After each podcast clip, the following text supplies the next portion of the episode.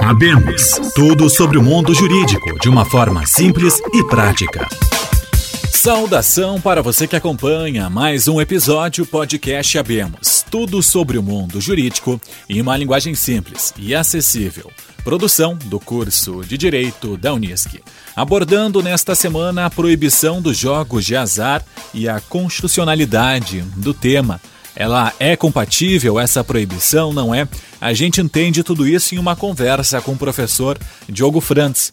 Seja bem-vindo. Em que pé anda esse debate? Tá certo, muito interessante a pergunta e a discussão, mas primeiramente agradecendo, Eduardo, o convite para estar presente novamente junto ao podcast da Bemos e vamos começar então essa discussão e compreender, né? Qual será ou qual seria essa diferença entre os jogos de azar e as chamadas loterias? Essa é a grande pergunta e que tem sido objeto hoje de análise né, bastante uh, técnica por parte do Supremo Tribunal Federal. Tanto que o Supremo Tribunal Federal trouxe o tema 924, tema o qual justamente passa a tratar da atipicidade da contravenção penal, que seria os jogos de azar. Né? Por que resta aquela dúvida? Por que os jogos, aqueles da Loteria Federal, são permitidos e os jogos de azar não são permitidos? Nós vamos identificar, vamos levantar alguns dos principais fatores daqueles que são as críticas, né? aqueles defensores e aqueles contrários a tal tese. Né? Veja que nós não podemos esquecer um ponto, Eduardo, que é qual? O fato que os jogos de azar foram incluídos na legislação do Brasil enquanto uma contravenção penal lá no ano de 1941.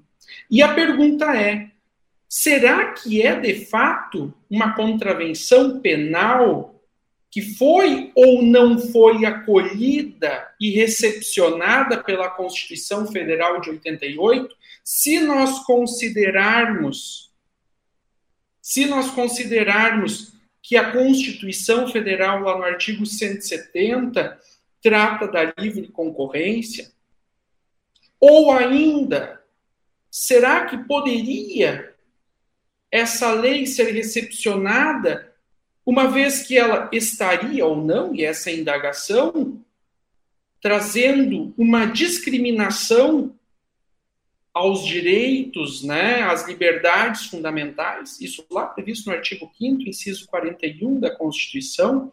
E vejam, se nós vamos verificar a tendência, né, a nossa jurisprudência do Tribunal de Justiça Gaúcho, é justamente pela atipicidade dessa conduta. E aí o Supremo Tribunal Federal anunciou recentemente, né, hoje, uh, verificando a pauta a qual ele traz para o primeiro semestre de 2022, justamente está o julgamento do tema 924, que vai analisar acerca da legalidade ou não, né, dos estabelecimentos de jogos de azar. E aí sim nós vamos ter, uh, possivelmente, uh, uma decisão uh, referente a isso, tão logo aí pronunciado no dia 7, a tão esperada, o então esperado início da sessão para avaliar o tema acerca da legalidade ou ilegalidade. Quando se fala em jogos de azar, professor, cassinos, bingos, jogo do bicho, o que que entra dentro desse globo, pois dessa área? Então, pois então, a gente já falou logo no início, né, o qual o jogo que é legalizado. O jogo legalizado seriam aqueles conhecidos popularmente. E a pergunta, quais seriam aqueles que está se buscando essa legalidade? Veja que a questão ela é bastante ampla. Mas nós estaríamos falando do jogo do bicho, nós estaríamos falando de jogos esportivos, os jogos de azar em geral, né? Roleta, blackjack, poker. Porque se nós formos verificar, né, a quem caberia essa regulamentação? Quem caberia trazer uma nova legislação referente àquilo que é tratado como uma contravenção penal? Seria e é tipicamente a função dos parlamentares, né, dos nossos deputados, senadores, assim alterar esta lei. Mas o que nós verificamos é que, mais uma vez, esse tema vai ser tratado no âmbito do Poder Judiciário, né? e há muitas vezes criticado por considerar que adentrar nessas esferas seria um ativismo judicial, estar fazendo ou estar uh, trabalhando naquilo que não seria a sua função típica, porque não compete ao Poder Judiciário legislar. Por isso que o que ele está analisando, o Supremo Tribunal Federal, é se essa lei, né, essa lei, como nós falamos de 41, foi ou não recepcionada pela Constituição de 88. Né? Então, os jogos seriam amplos. Né? Vejam que até temos projetos de lei, né, tanto no Senado como na Câmara dos Deputados, desde 2014, projetos de leis antigos que tratam desse tema, alguns dizendo, não, temos que criar a legalização somente para cassinos na fronteira né, do Brasil, tenta buscar algumas características próprias, seja para uh, determinadas atividades, enfim, bingo online, somente para cassinos em resorts, etc.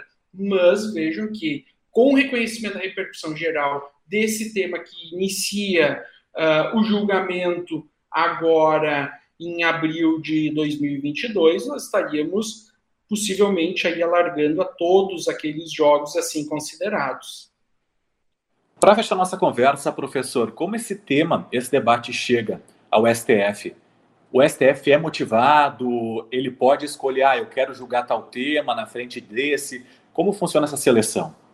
Veja, perfeito, muito interessante. Essa também é uma discussão que surge, né, justamente da iniciativa que deu das decisões de primeira instância, primeiro grau, e do Tribunal de Justiça em segundo grau, no qual né? aquele o qual era investigado, aquele o qual depois passou a responder o processo pela contravenção penal, foi absolvido, né? em primeira instância, segunda instância, no Tribunal de Justiça, e aí o Ministério Público promoveu o recurso dessa decisão, via recurso extraordinário, que chegou ao Supremo Tribunal Federal. E o Supremo Tribunal Federal, verificando a, a relevância desse tema, né, a transcendência que possui e aquilo que se dá no caso concreto, de trazer a discussão e analisar acerca dessa constitucionalidade. E aí não podemos esquecer que o Supremo Tribunal Federal, né, quando na análise desse tema, e assim já foi manifestado tanto pela Procuradoria-Geral da República, de forma contrária à tipicidade uh, do, do, do, dos jogos de azar, nós temos que considerar diversos outros impactos.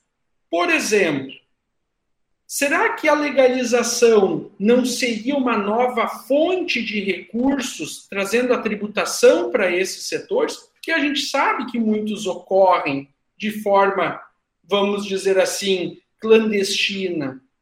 Vejam que há estudos que tratam que a arrecadação estimada perdida com os jogos de azar soma anualmente mais de 60 bilhões. Mais de 700 mil empregos hoje que poderiam ser gerados. Mas, por óbvio, né, que há o contraponto a essa discussão, que vai dizer o seguinte: olha, essa atividade do jogo de azar não produz nenhum tipo de riqueza. Pelo contrário, ela só remaneja os recursos de uma atividade por outra. Porque o jogo de azar né, poderia muito mais trazer malefícios aos brasileiros, prejudicando até mesmo as finanças né, das famílias. Então vejam que é um tema que nós vamos encontrar defesas árduas dos dois lados. Né? Mas, por óbvio, que o tema aqui, né, nessa análise depois, em abril, uh, que vai ocorrer pelo Supremo Tribunal Federal, ele se dá de forma técnica acerca da recepcionalidade ou não da lei de contravenções penais, especificamente do artigo 50, né, acerca da sua condicionalidade ou incondicionalidade. Desta forma, fechamos Podcast Abemos. Tudo sobre o mundo jurídico em uma linguagem simples e acessível. Produção do curso de Direito da Unisc. Voltamos na semana que vem. Até lá!